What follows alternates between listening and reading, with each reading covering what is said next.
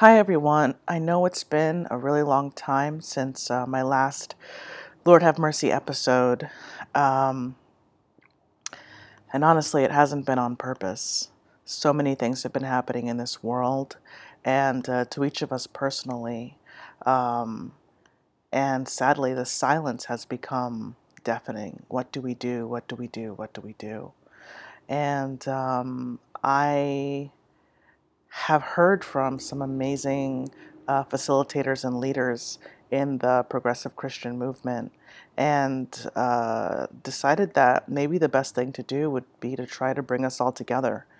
And um, so we created a space on our Bible app for you to uh, to find new friends and learn new tools of how to approach this strange and interesting world. And we're calling that the Pop Ed series.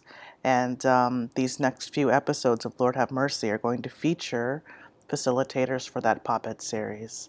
And I hope that these uh, interviews, these conversations bring you life they bring you inspiration and hope and a desire to connect with the folks that are going to be um, also signing up for these workshops. So uh, please, please, please, please, please uh, visit ourbibleapp.com slash pop dash ed. Uh, that's pop dash ed. And, uh, and sign up for one of these wonderful, wonderful courses. Um, and now let's start the show.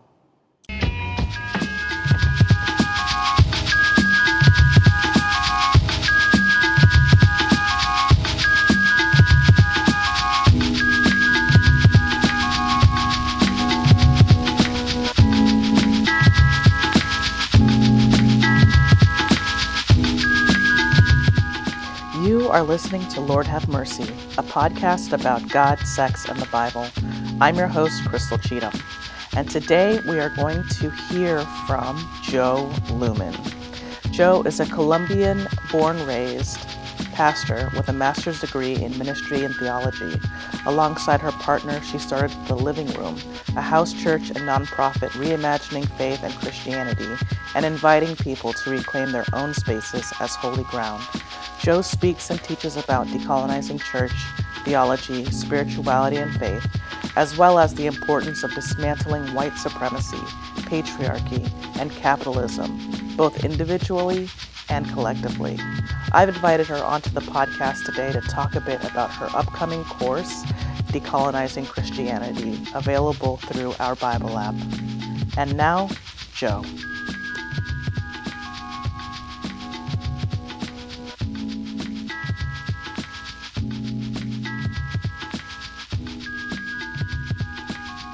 What is your faith background? I'm curious about your journey and how you got to this space where you are so affirming and frustrated with the with the conservative Christian experience.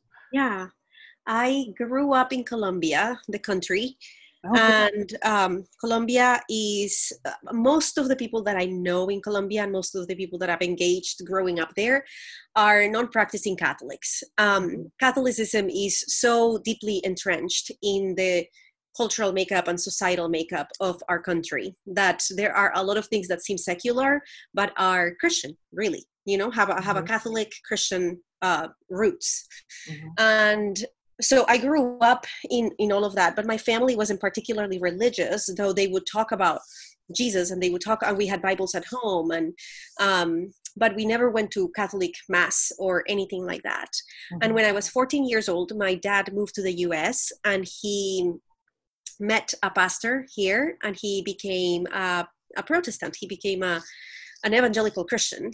And from that point on then you know my sister and i became protestant christians too and then my mom did too and then several other family members did too and we started attending protestant churches.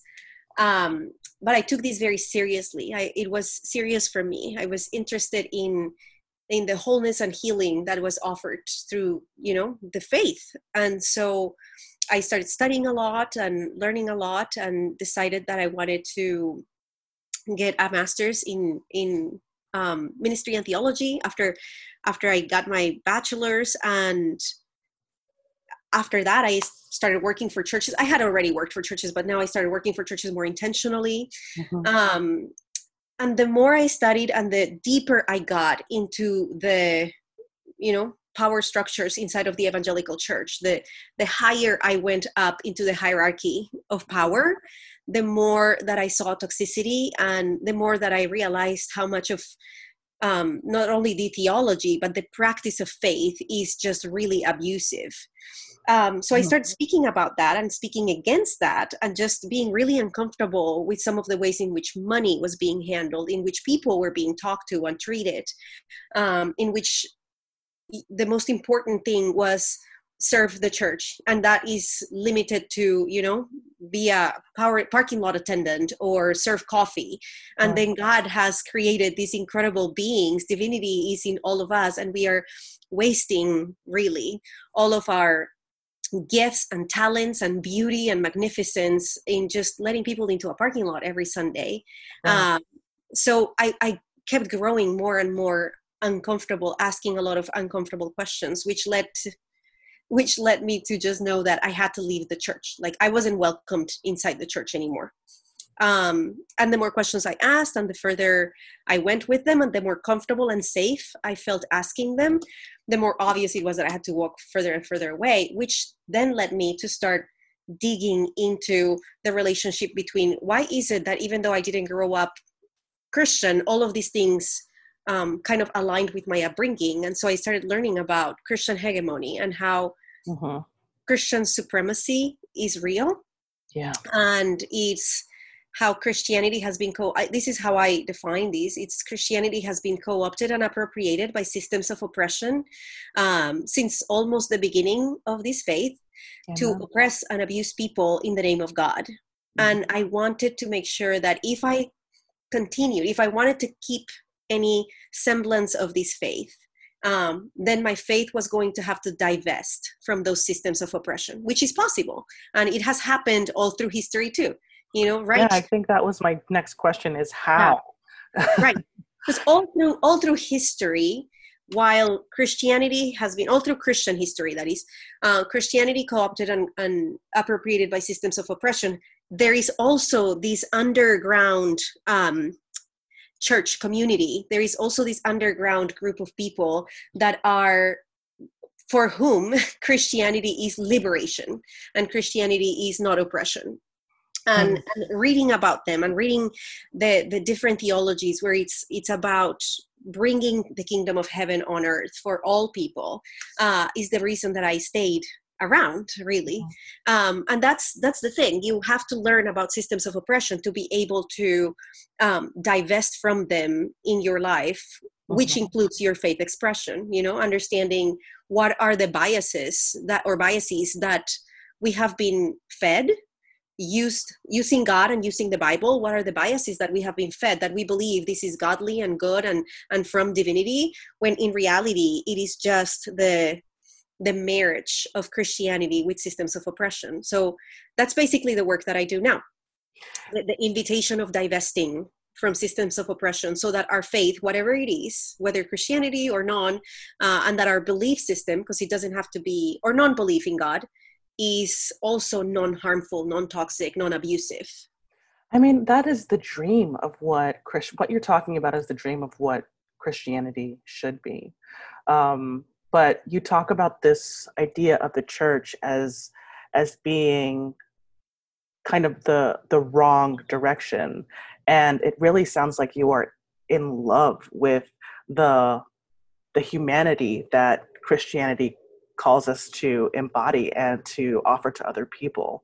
Um, do you have a vision for like what a church can actually be like um, I, I love that I, I want to invite people really to stop thinking about the church as a place but but we we have to start thinking about the church as a as an embodiment of people of community that care for one another uh-huh. so um so that can look different depending on the context in which you're in depending on the needs of your immediate community depending on who you are um, because the church is not i mean church is happening all the time everywhere you know? Mm, Church is yes. showing up for one another. Church is being the people of god. Church is is embodying divinity and showing up so that we can bring the kingdom of heaven everywhere we step foot. So when i am showing up for my literal neighbors and when i'm showing up for my daughter's school and when i'm showing up for the parents in that school when i'm showing up for my children i am being the church because the church is community um, bringing the kingdom of heaven on earth. It's it's a community that embodies divinity that is bringing the kingdom of heaven on earth. And for some people that means it's a it's an actual community that meets on sundays and that is actively actively divesting from systems of oppression. Um, because otherwise we're not talking about church uh, per you know the, the real definition but we're talking about a club. Right. Well i hmm.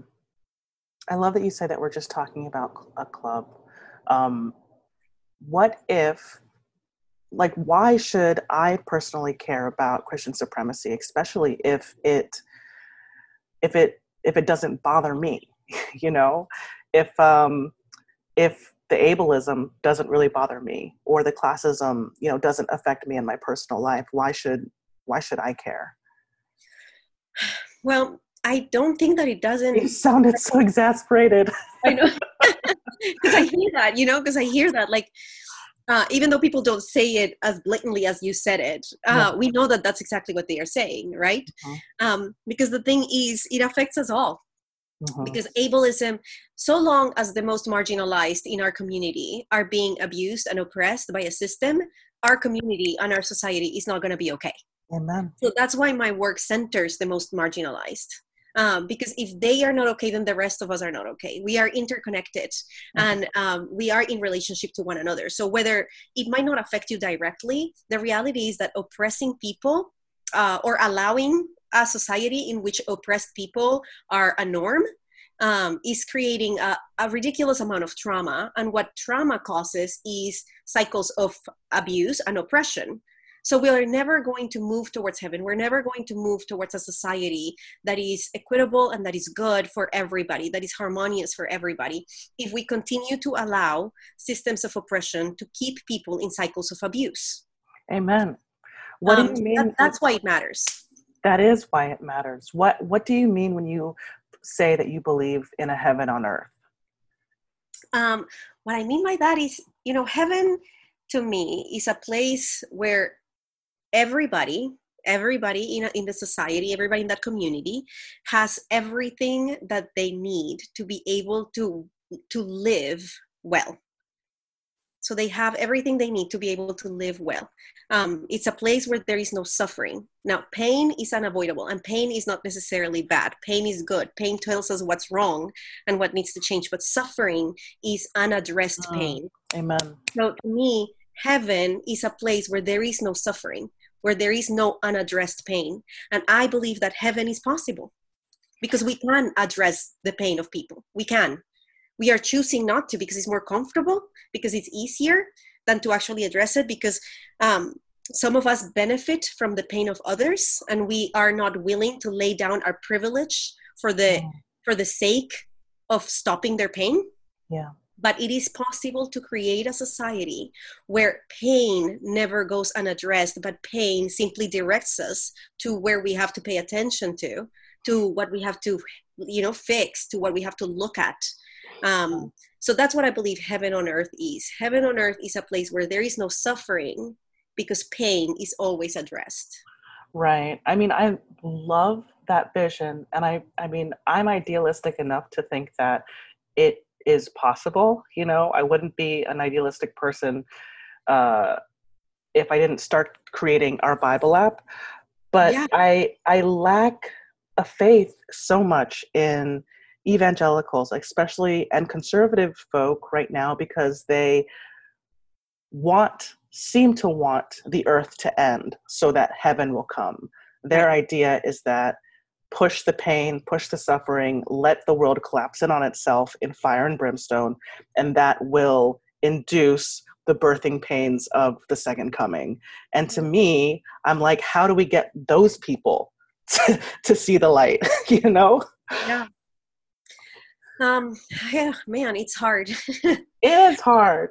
It's hard, but the thing is, in the last, well, for always, really, in the last, you know, maybe 500 years, really, um, people have been steadily living abusive, toxic Christianity.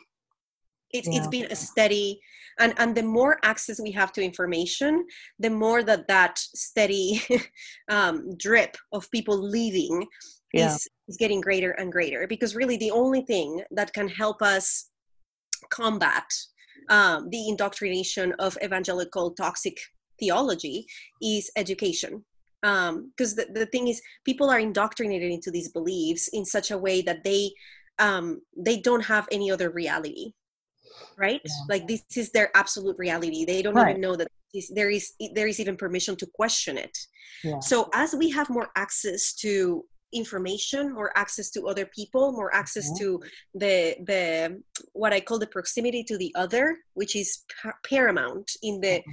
In the movement towards heaven uh, as we have more access to the proximity to the other uh, I believe that we're moving further and further away from people who cannot engage critically with information.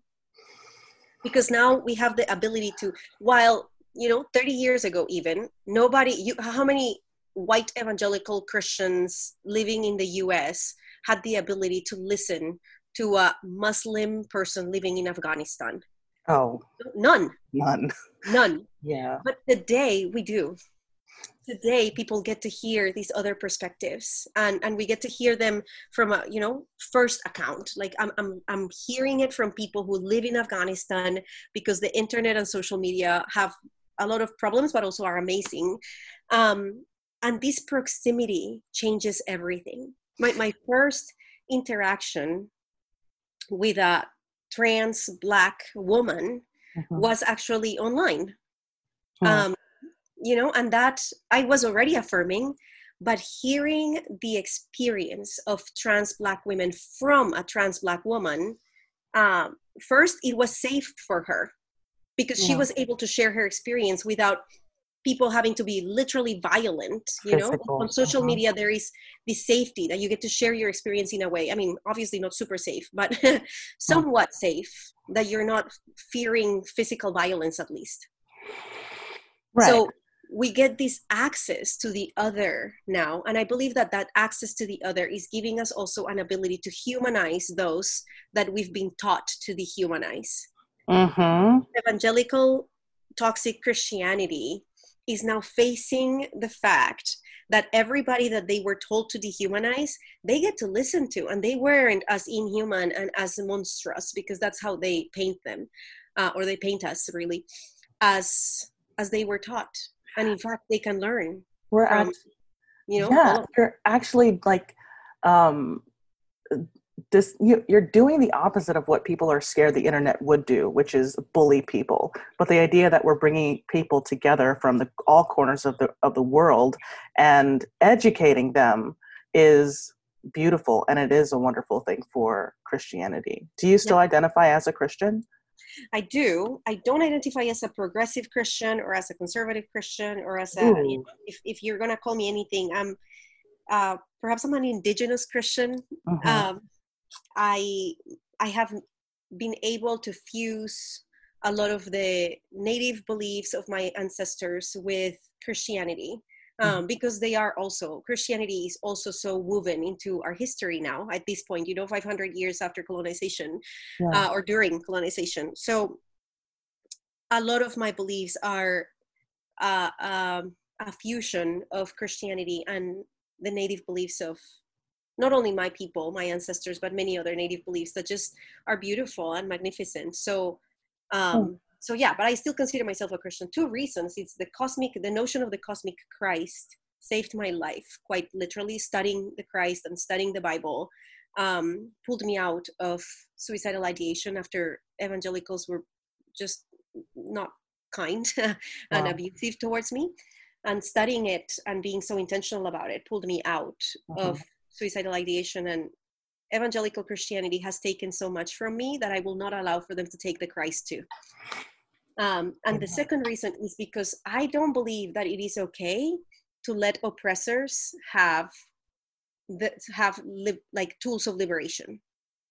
Mm. tools that are meant to liberate. So i won't allow them to have it. So i am a christian even though most christians most evangelical christians um, hate that i say that you are a defiant christian you refuse to to walk away and let them win and i adore that and honestly i know that everybody who follows you on social media adores that as well. Like when you speak, people listen and you're just so freaking passionate.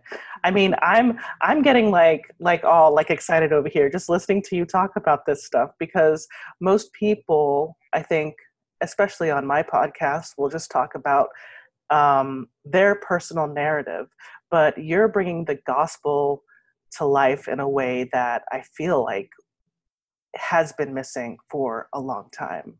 Um, there's something else you say on on social media about um, your your belief in God doesn't fade away when you realize that uh, like there's holes in in uh, someone else's theology. You know, so where are you going to go? And um, it sounds like you're setting up that very net for where folks can go. Um, where else are you exercising your work? besides you know with the with the devotional for our bible app and this workshop that we're going to talk about um, what other ways are you are you doing your work um, well a lot of my work is on social media. I do i have a Patreon and i have these conversations with people. We also have something called the living room which is uh, officially speaking it's a 501c3 registered as a church. Uh, so we meet online and we have conversations about decolonizing faith where we're inviting people to reimagine uh, what church looks like and what it looks like in their per- specific contexts. You know what does it look like to be the church and not just talk about the church or you know go to church.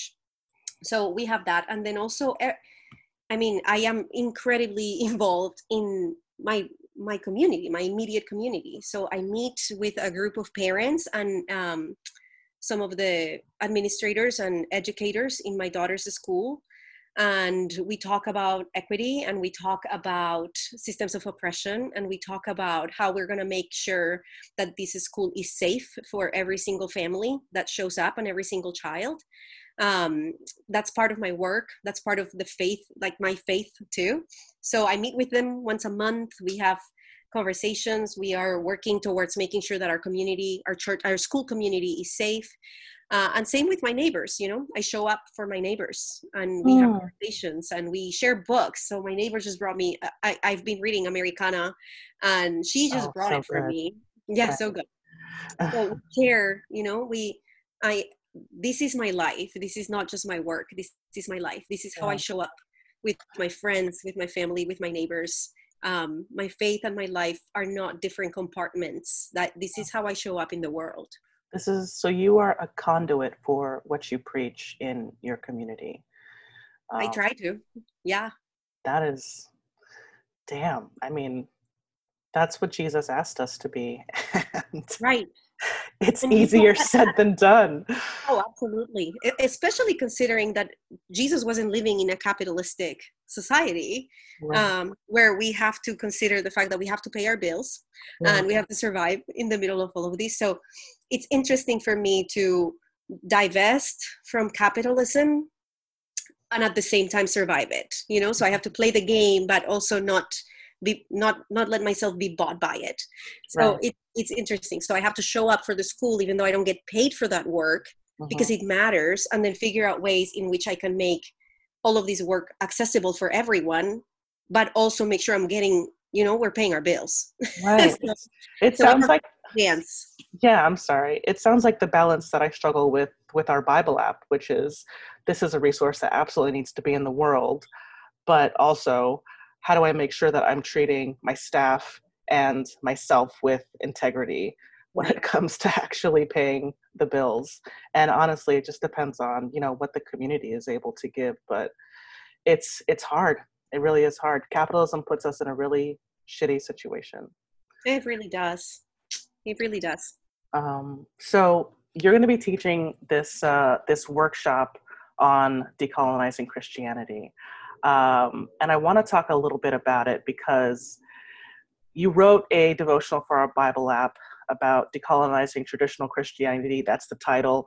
It's uh, seven seven days of of trying to understand uh, systems of oppression, and it was so on point.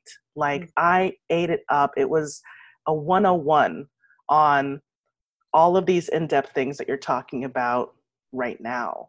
Mm-hmm. Um, my question is, what what is like the seed of the thing that you want folks to walk away from from participating in your five week series? The, I think that the most important thing for me um, is for them to know that first, regardless of your faith adjacency right now, mm-hmm. um, we all are swimming in systems of oppression, therefore, we are complicit in them. Unless we are actively dismantling them we are complicit. Even if we're actively dismantling, we are complicit. Like I explained right now, I am living inside of capitalism, so I have to dance the dance of capitalism yeah. while also divesting, which is complicated and it's hard. Mm-hmm. So the consciousness, the first thing, the most important thing is one, being conscious that regardless of your faith adjacency, we are all participating in systems of oppression and we're probably very, very likely complicit in them. And Christianity is woven into all of them. So how do we divest from those systems of oppression? So the second thing, that's the first thing, being aware of that. And the second thing, which is what we're going to do the, the second part of those five weeks, is how do I divest from them? You know what does it look like to divest from them what does it look like to have a, a, a healthy faith expression or a healthy because faith doesn't mean christianity you know it, it goes beyond that uh-huh. so a mm-hmm. healthy spirituality where I am divesting from systems of oppression and also evolving and moving towards wholeness and uh, healthy living. Because that mm-hmm. if the if the goal of your spirituality and the goal of your faith is not to move you towards wholeness, which is heaven on earth for me, um, then I don't know that you have a faith really.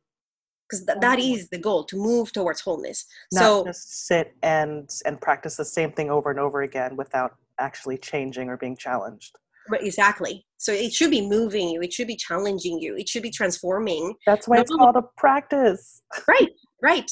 And, it, and as it transforms you it should be transforming your community too because you are an active part of your community. Therefore your community is transformed as you are transformed yourself yeah. so how do we divest so the first part is recognizing that we are a part of the problem the second part is recognizing that we cannot we can divest so that we can be a part of the solution too and how to do that so that's basically what I do with my work, you know, because you cannot be a part of the solution until you pause long enough to recognize how you're a part of the problem. Oh, man. And the problem is that people recognize that m- many people recognize, wow, Christianity is a problem, or these systems, even people that are considering white supremacy, people that are starting to consider patriarchy, those systems of oppression, they, they realize, yeah, that's totally a problem.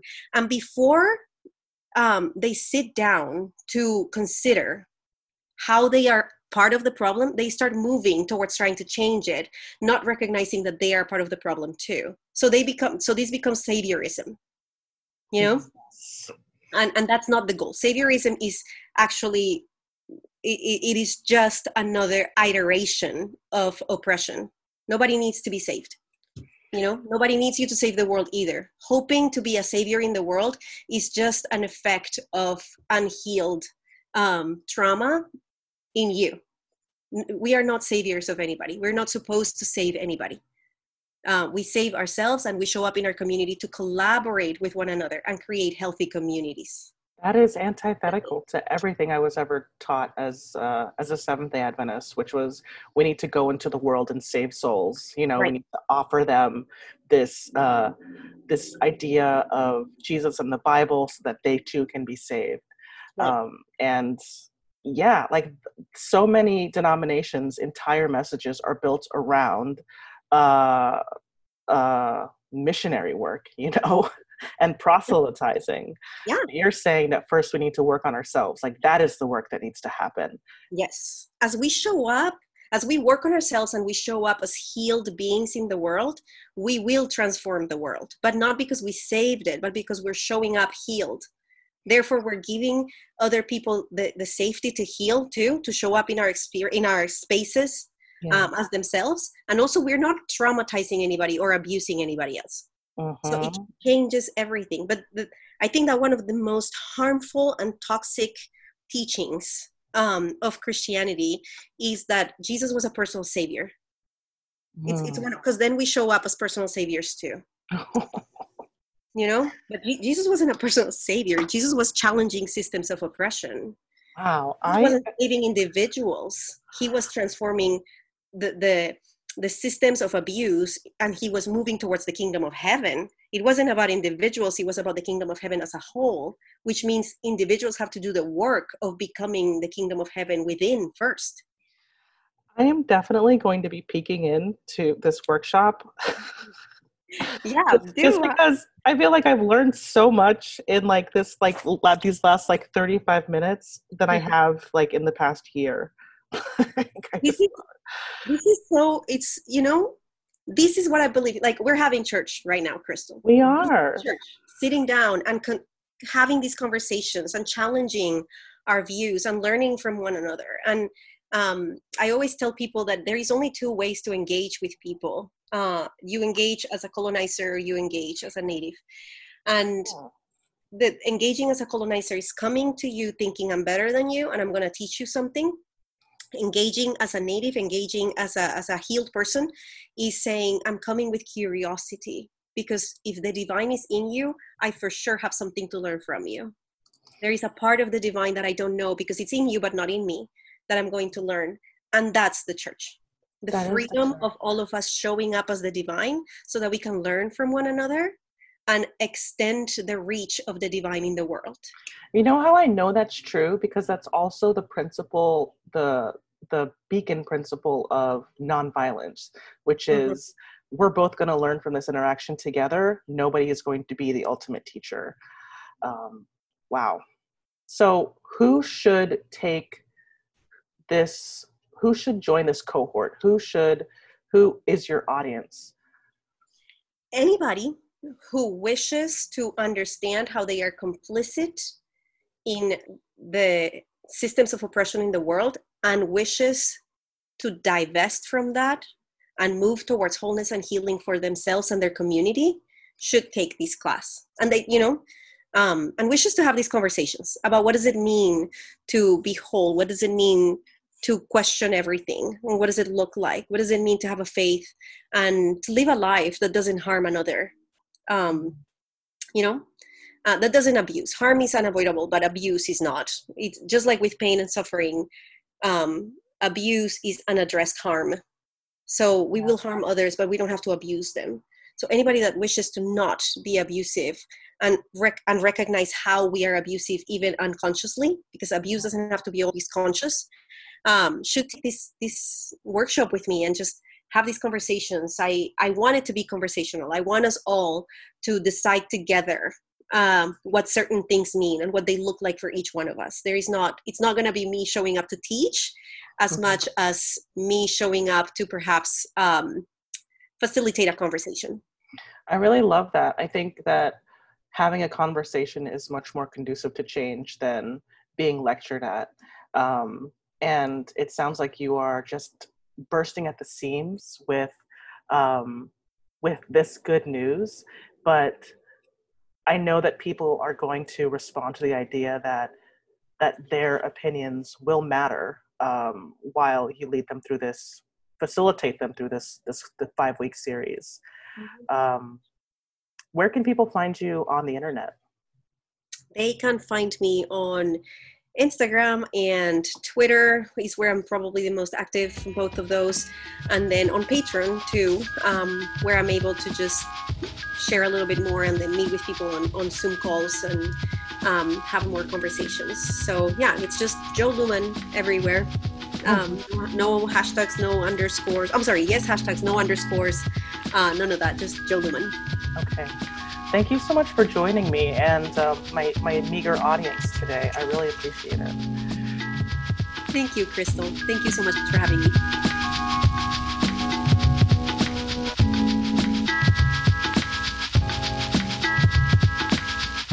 Thank you so much for tuning in and listening to this conversation with Jo.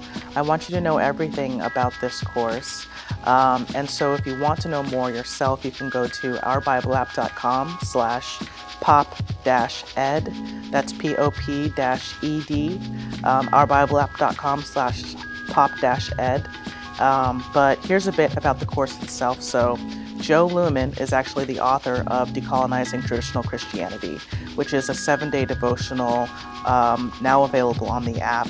And she's the one who was bringing us this five-week series on decolonizing Christianity.